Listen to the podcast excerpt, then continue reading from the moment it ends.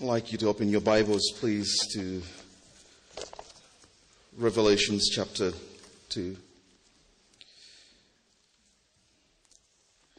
It's amazing how the Holy Spirit works. Sometimes we do pray that He would work within our lives and in helping us, but we really sometimes don't believe that He does. But if you examine the whole entire service and the words of the pastor who led us this morning, you realize that he was talking about love love for God, the love that God has for us. And therefore, in response, as a result of the love that God has for us, that we ought to love Him, that we ought to love Him. And this passage we're going to look at today talks very much about that one thing. And so let us read it again together. I mean, I'll read it, I'll read it to you, just follow. Hear now, brothers and sisters, God's word again. To the angel of the church of in Ephesus write the words of him who holds the seven stars in his right hand, who walks among the seven golden lampstands. I know your works, your toil and your patient endurance, and now you cannot bear those who are evil, but have tested those who call themselves apostles and are not, and have found to them to be false. I know you endure, I know you are enduring patiently and bearing up for my name's sake, and you have not grown weary. But I have this against you, that you have abandoned the love you had at first. Remember therefore from where you have fallen, repent and do the works you did for at first. If not, I'll come to you and remove your lampstand from its place, unless you repent. Yet this you have. You hate the works of the Nicolaitans, which I also hate.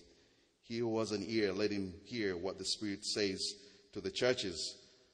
To the one who conquers, overcomes, I will grant to him to eat of the tree of life, which is in the paradise of God. That ends the reading of God's precious and infallible word. You remember last Lord's Day that we looked at a passage in the book of Colossians written by the Apostle Paul. And our subject was the preeminence of Christ. The preeminence of Christ. Not that Christ is not prominent, but Christ is preeminent. And Paul talks to us maybe about four major areas in which Christ is preeminent. In the first place, he says Christ is preeminent in creation. Christ is preeminent in creation, that he created everything. He created everything that we see, but also he created things that we don't see, that we are yet to see maybe in our lifetime. But the most important phrase there is that Christ is not only preeminent in creation, but Christ, everything that has been created here on earth and in heaven, everything, you and I, everything that we see was created for him. All things were created for him. And secondly, we looked at the preeminence of Christ uh, through the church. And we looked at how Christ has really uh, died in our, in our stead and he's been prominent, uh, preeminent over the church. He's the firstborn of all creation. He rose from the dead and the whole idea of Christ raising from the dead is that he might redeem for himself a people. In the last passage we looked at, is he's talked about his uh, preeminence within the Christian life, within the Christian life. And that's where God works his greatest work in the Christian life and He's preeminent even in the Christian life. He has redeemed each one of us, that we were alienated. All of us were far off. We were worshiping idols. We were far off in our hearts. And the scriptures tells us that the Lord pursued us while we were yet in our sins. Christ died for the ungodly that what would happen that he might be able to redeem us and so we'll be part of this great corporate body the body that transcends race, the body that transcends color, the body that transcends nationality, a body which the writer in the book of Revelation says that uh, God opened his eyes and he looked into heaven and he saw all these tribes, all these nations, and people from every tribe, nation, and tongue all gathered before the throne of God. Why was that possible? Because Christ was preeminent in the Christian life. But I want to remind you that Christ is not only preeminent in the Christian life, that He just did that work of, of, salvation and He redeemed you, justified you, and that's it. But He continues to do His work. But sadly, so, as we're going to look at this passage many, many times, the Redeemer of our soul has to remind us, has to woo us to the most important thing. Christ's preeminence over the Christian life has arisen. And Christ's preeminence over Christian life is that we, in response to what He has done for us, that we might love Him with all our hearts. Love Him with all our hearts. In the church in Ephesus, He writes to it. This is our Lord Jesus Christ looking at the churches, the seven churches, really, which are not to be read in isolation. I believe that they were meant to be read. All of the books will be written to the all churches, not read in isolation. We're going to only go because of the time. We're going to look at only one church here. But the church of Ephesus was really in a very central place. It was a city which had approximately 225,000 people. It was a great shipping port and stood at the crossroads of the then known world. It was a cosmopolitan town. It was actually in those days called the Light of Asia. It was the Vanity Fair of the ancient world because it was the wealthiest and the greatest city in all of Asia. It was the gateway to Asia. It was a tourist attraction. People came from everywhere to come to this city to trade and to have fun and then not only that, but also it was a great worshiping center. It's where the temple of Diana, a temple dedicated to the worship of the fertility god Diana, a temple was staggering 425 feet long and 220 feet wide. This temple was four times the size of the Parthenon in Athens. This was where the church that we're going to look at this morning was situated. The church was personally begun by Paul. Remember in Acts 20, he began this church. And after Paul left that church, he had built up disciples. He was there for three years. He left, he pastored the church and then left Timothy, his disciple, to continue pastoring that church. This was a church that God, that Paul loved. Remember that parting passage in Acts 20 when he was saying goodbye to the elders of that church. The scriptures tell us there that they all wept. They all wept when he said that he would not be able to see them again. And so the church was very prominent. The book of Ephesians is written as a result of that church. When you look at the book of Ephesians, a wonderful, wonderful epistle that Paul writes the book of Ephesians. But now, fast forward, we the God looks back to this church and he finds it wanting. There's many things that are going on for this church, but really their priorities were now mixed up. They began so well, they began on a good footing, but then slowly by slowly they began to drift away. Like many of us, like many churches in our century, they begin out so well with a wonderful foundation, but as time goes on, people begin drifting away, even with a Christian life. Nobody ever gets become a Christian that just shoots up every day, but sometimes we we begin to just the fire begins to run out. And so they are their, their, their priorities mixed up. A Christian, uh, the same way as Christians, a Christian who can learn the right things, can do the right, right things, he can even think the right things, but sadly so, might have his priorities messed up. It is evident in our text this morning that it, uh, if the church does not change, it can die and lose its focus completely. You see, brothers and sisters, the, the world is such a dark place, and the world needs the light of the Christian church. And so, the reason the church exists, the whole reason the church exists, is that, that it might be the light and the salt of the world. There's an indication in the scriptures that this does not just happen right away, it's subtle a church to lose priority, the Christian life to lose priority doesn't just happen in a day. It's subtle. It comes slowly, one day at a time, a minute at a time. And all of a sudden you look back and you're thinking to yourself, how did I ever become so indifferent to the one who has loved me? How did I become so independent in my spirit? How did I have all this apathy? How did I lose the impact to the world that God meant for me? My friend, that's what exactly happened with the church in Ephesus. They were doing all the right things, but sadly so, There's God, the Lord Jesus Christ, who is Lord and preeminent of the church.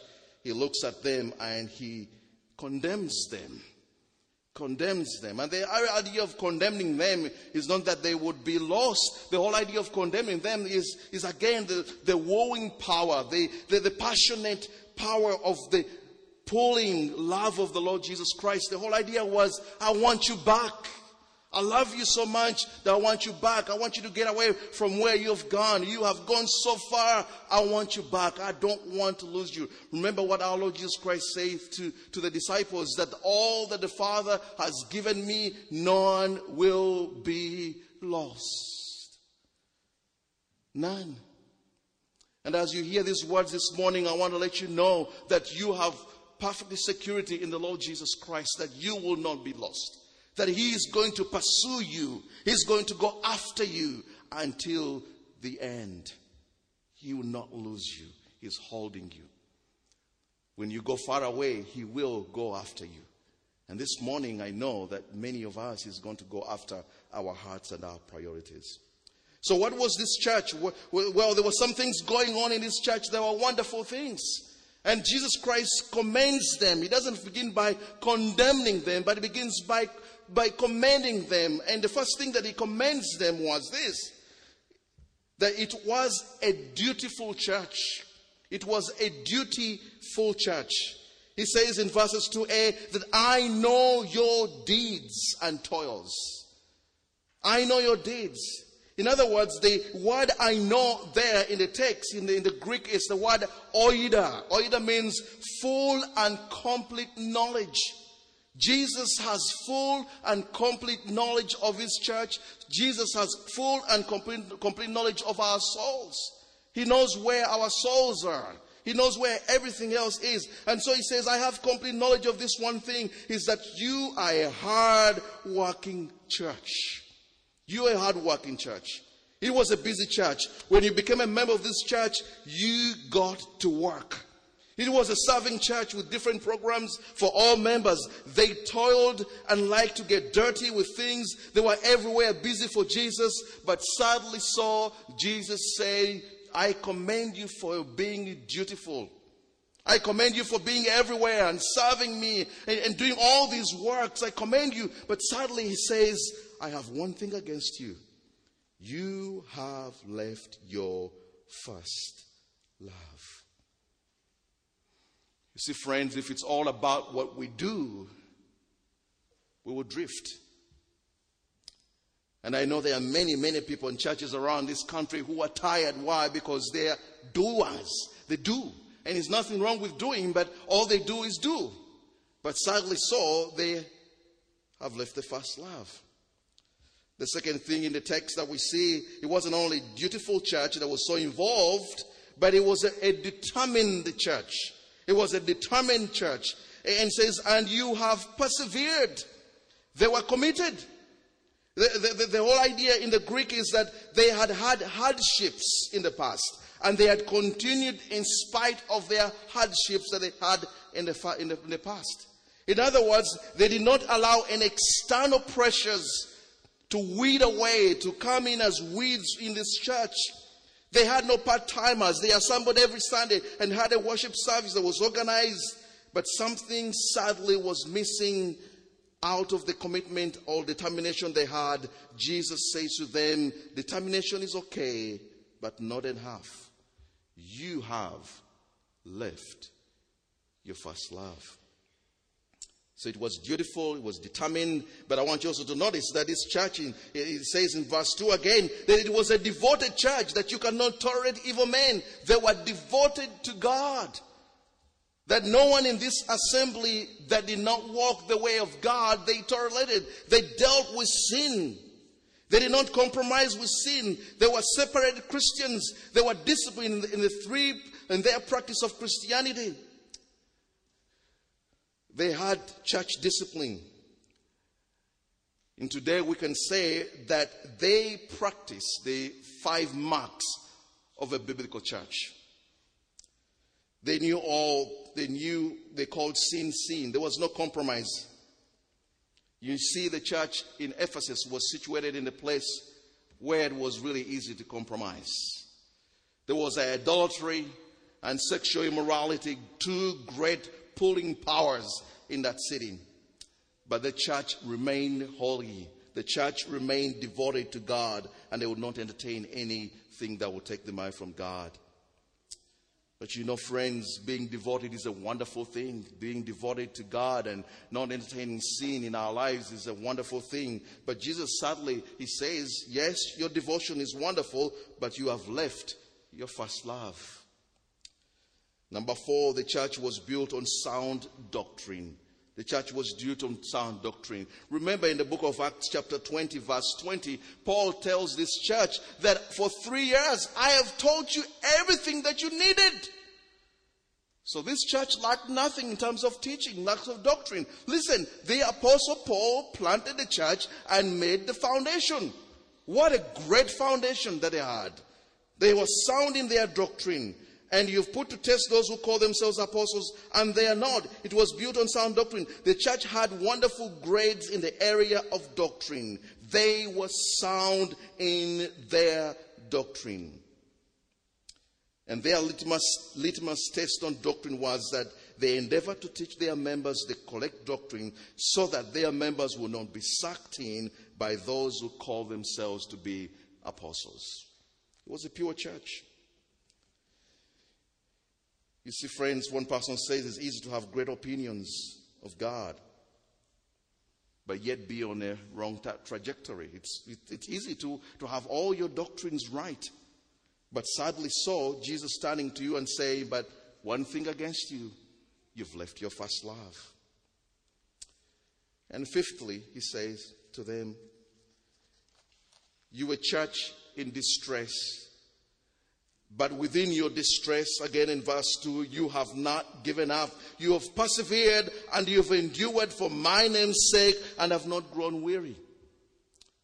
When everybody else is drifting away in Ephesus, when everybody else is drifting away in the state of Texas, in the, in the city of Ferrisburg, you have not grown weary. You've endured ridicule. You've endured distress. They have been chastised, laughed at because of their association to Jesus. And Jesus does commend them, but sadly, he says, overcoming distress is a wonderful thing, and sticking up for my name's sake is a wonderful thing. But one thing that I have against you you have left your first love.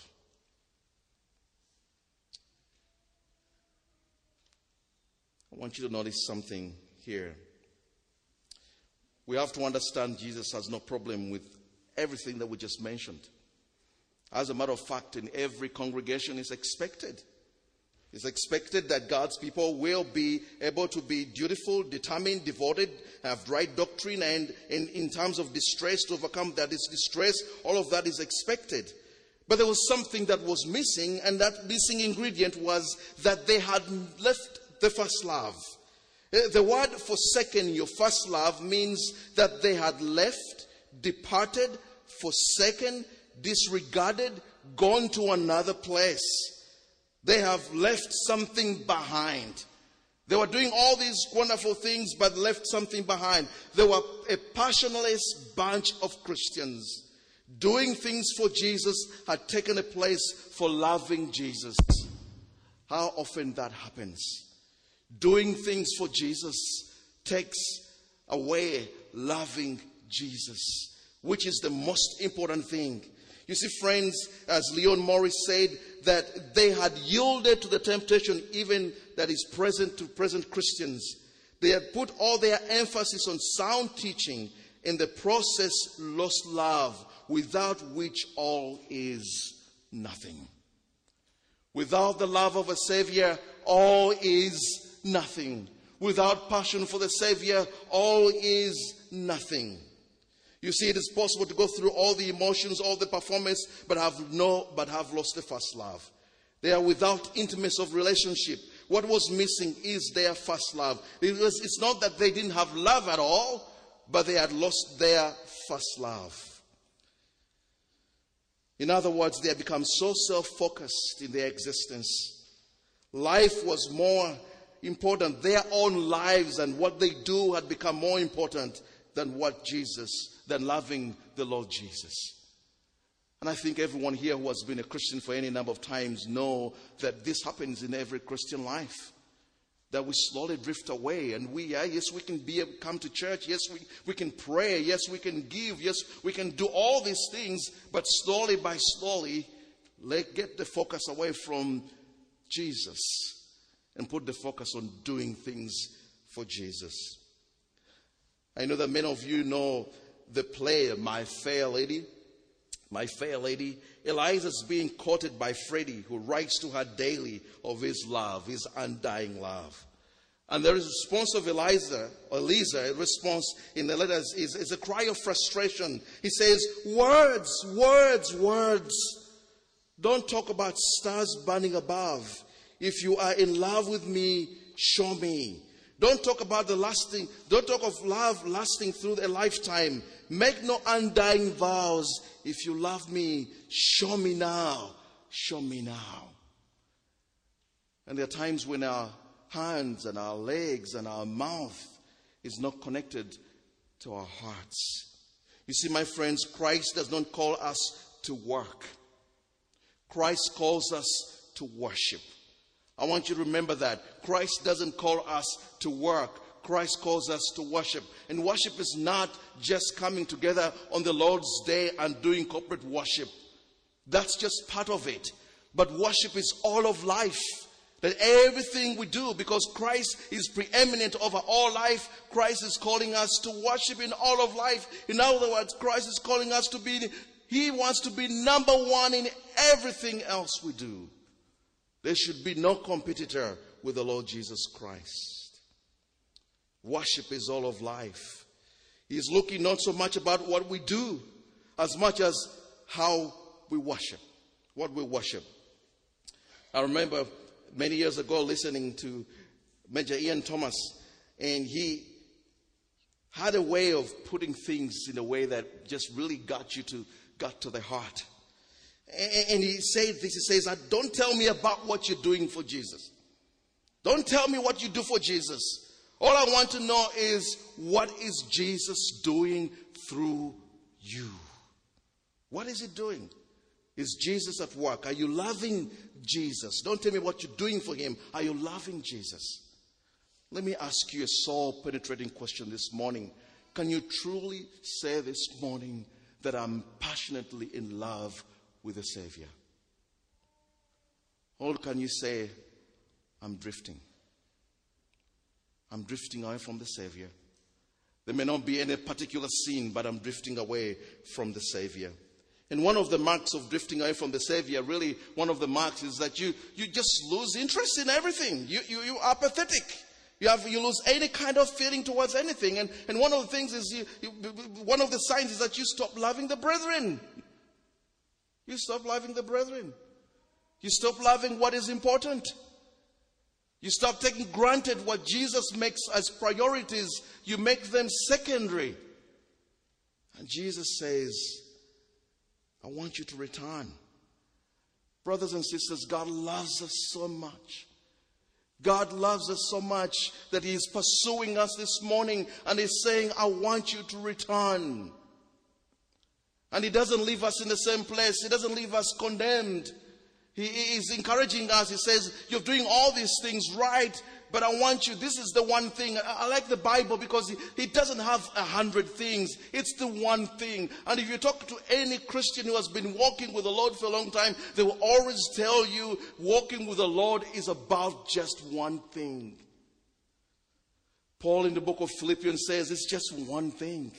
I'm pursuing one thing. The goal of the Christian life is not what we do. The goal of the Christian life is Jesus. It's Jesus. And so if we remove Jesus from the Christian life, we don't have the Christian life. And we can't live the Christian life. And the Christian life will be passionless. No excitement. And when the excitement, we lose the excitement. Let me tell you, friends, when we lose the excitement, we lose the capacity to be the light in the community that God has called us to be. It dawned on me this week as I was looking at this message. I came to this conclusion, and I think I am right. That love for Christ, love for Christ is the greatest witness to the world. Love for Christ. That if you live and move around a bunch of Christians who love for the Lord, they will witness for Jesus because they love Jesus. Is that how much you love Jesus? All Jesus is just a footnote on everything that you do. I've been a pastor for some time, and my first pastorate was a church that I believe that had come to the point where it had lost the light. Really lost the light. I remember really the first week I was preaching, and I remember seeing two men in that congregation reading a newspaper on Sunday morning on the Lord's Day. Reading a newspaper. They lost it. Lost it. Lost it.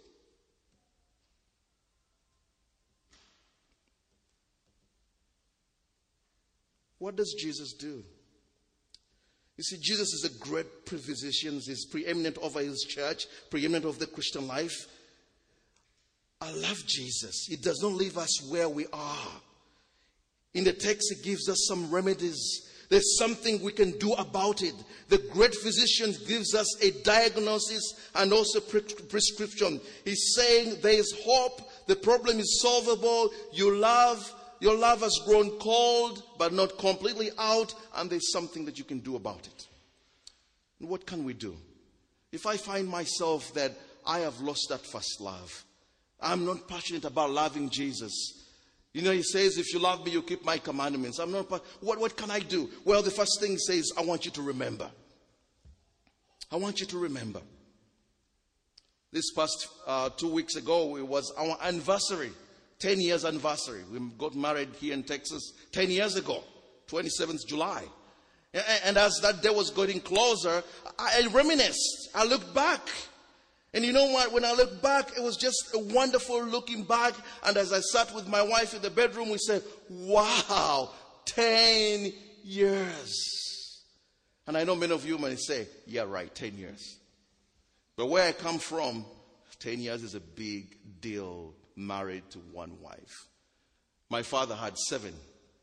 My grandfather had five. My great grandfather, I don't know how many he had.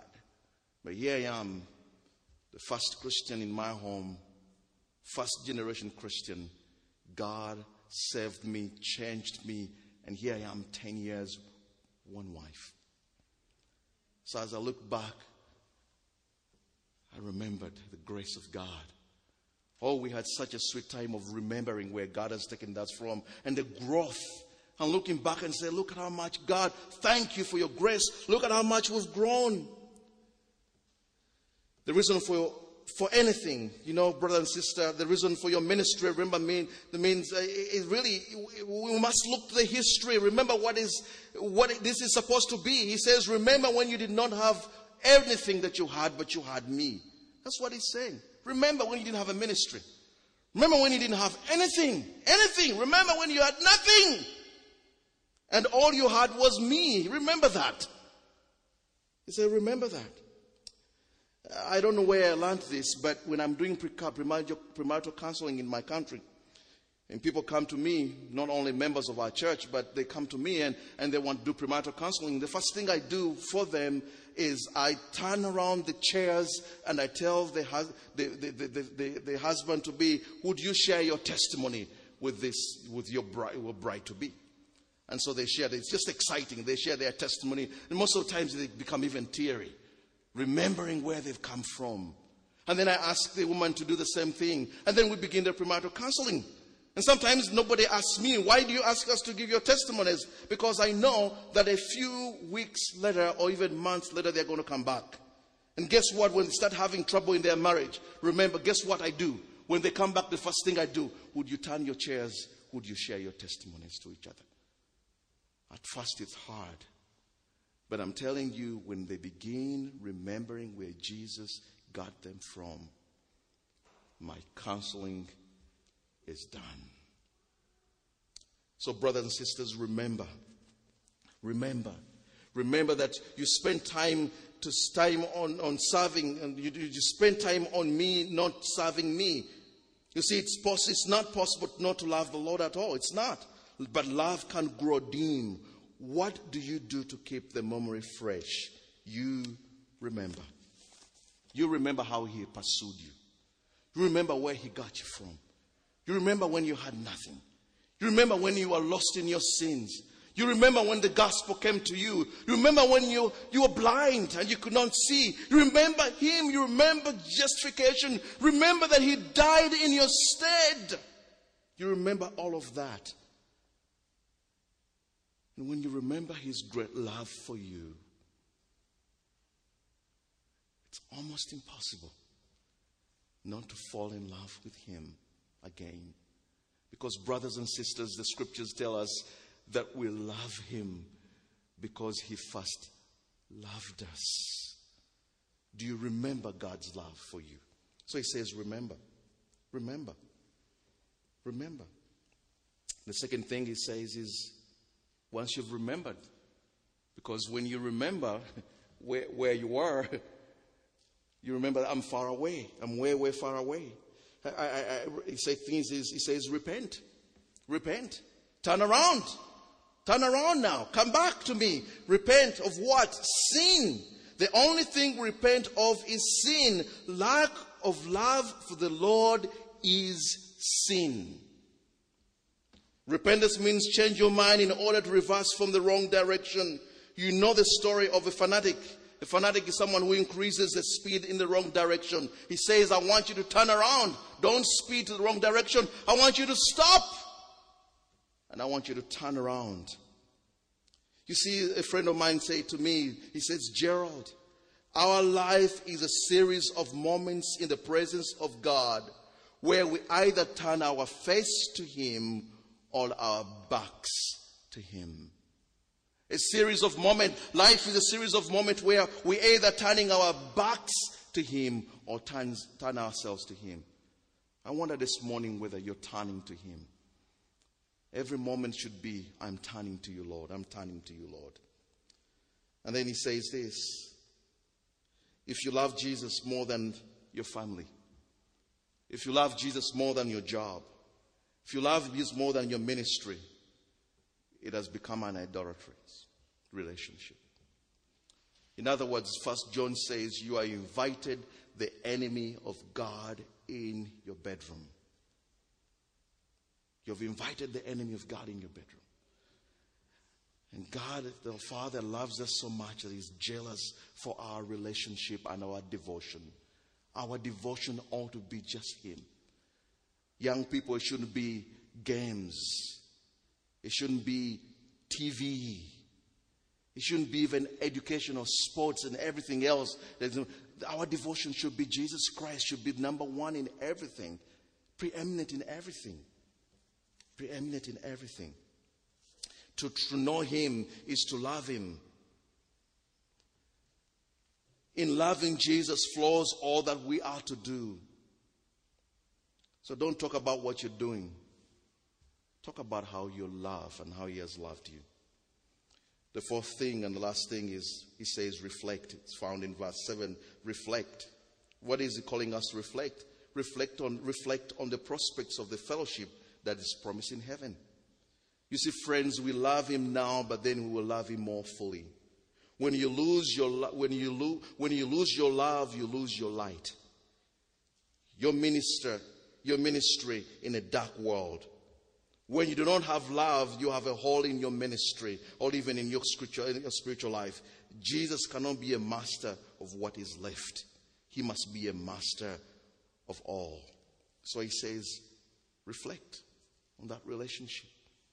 Because you know, whatever is here that we're experiencing here is really a foretaste of what will be when we go to be with the Lord Jesus. It's a foretaste.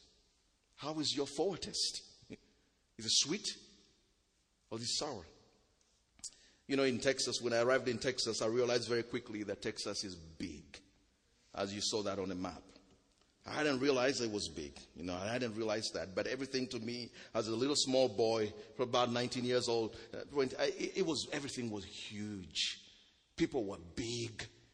Everybody I looked up, I could just say, wow, the plates were big. The meals were big. The trucks were big. Everything was huge. As a matter of fact, when I'm back home, I joke with people and I tell them, you know, Texas is not a state. Texas is a country. Because you can take my little country of Uganda, which is about the size of Oregon, and place maybe five, six Texases. I mean, you can place Uganda, five, six, or seven Uganda, and put them in the country of Texas. And so the story was told about this Texas dude who had this big, massive truck. I don't know why people have those trucks. F 450, high tires, and he had a girlfriend. And so when you're driving behind them, you would think that this man had two heads. One was a cowboy head with a cowboy hat, and the other head was uh, a woman's head because these two lovers sat in almost the same place. As he was shifting gears and doing whatever he wanted to do, they were just right in the same place. They were just riding. They were just uh, enjoying I 10, just going I 10, 1604. They were just on these roads. They were going all the way to Hunt, Texas, where the speed limit is now 80. And so they get married.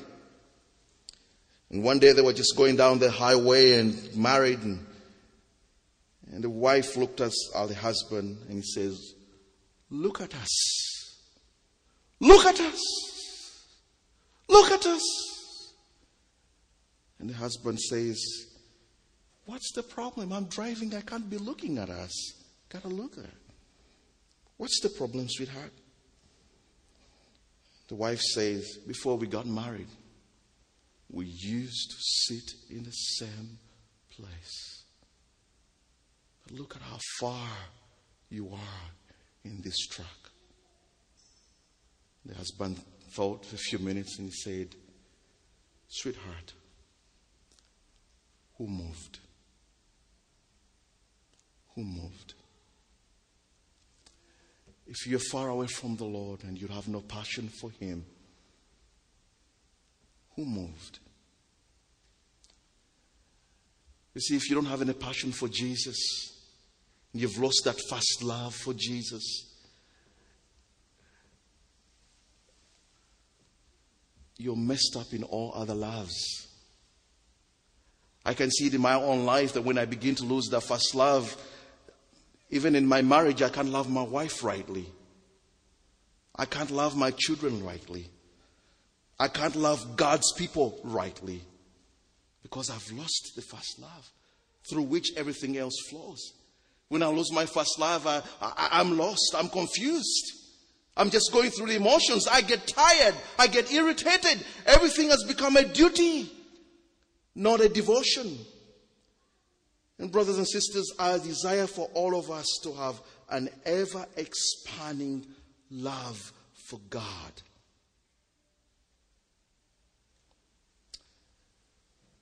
In one of the other churches in, the, in chapter 3 of Revelation, this church thought he had everything going on. But you know what Jesus tells this church? He says, Well, because I'm pro- pre- pre- preeminent on all the churches. I can see you, you think you're sufficient, but I can see you wretched, pitiable, poor, blind, and naked. Are you at that place this morning? The pursuer of your soul is wooing you back. Because the Bible warns us clearly that if we do not repent, he will come and take away our lampstand, our right to be in a place as light and salt for the world. Maybe the reason we can't talk about Jesus is because we don't love him enough. I want to end with a, f- a few questions that you may want to ask yourself today. And these have really helped me. They are not original for me. Just a friend of mine gave these to me. Just six questions. Six questions you want to end them. In this past week, just think about this past week. In this really past week, when did you really hear his voice? When did you really hear his voice? In this past week. Good question. When? Question number two. In this past week, where did you see his hand? Where did you see his hand?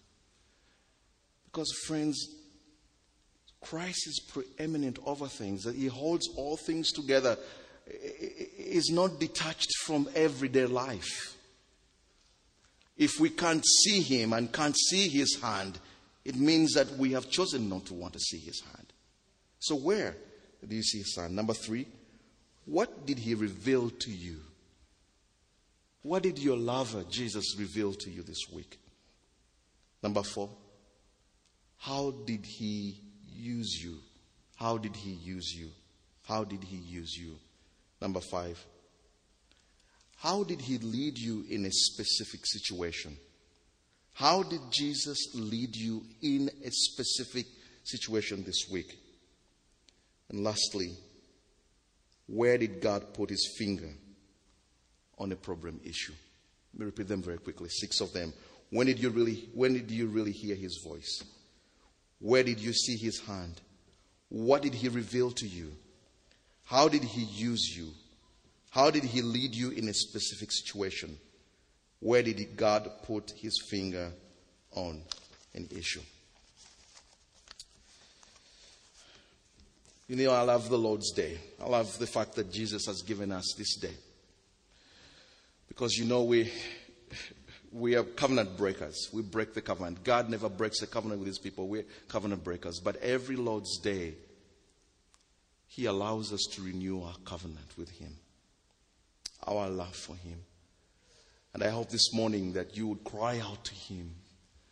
That as God's people, as this congregation we cry out to him, Oh God, we want to love you passionately. We want you to be number one. We want you to be preeminent in everything we do, no matter the cost. No matter the cost. Let us pray. Our Heavenly Father, oh, how we thank you for your great love for us. That you have given us Jesus, not only Jesus for then, but you've given us Jesus for now. The real Savior didn't save us then. The real Savior saves us even now. And your scripture tells us that even He will save us in the future. Oh God, we come to you and cry to you, would you save us now from ourselves? And would you help us to love you more than we love everything else? Would you give us a vision of your love for us? Would you renew us? Would you put salve on our eyes that we may be able to see your great love for us? So that in turn that we may love you with a love that is uncorrupted. Oh Father, please hear our cry. We want to love you more than we love anything else in this world. And we want the world to see that we love you because you first loved us. Help us now as we turn away from all our idolatry and help us not to turn to resolutions, but to turn to Jesus, who is a very Savior. And help us to be the light of the world because of our love for you and also love for one another. In Jesus' name we pray. Amen.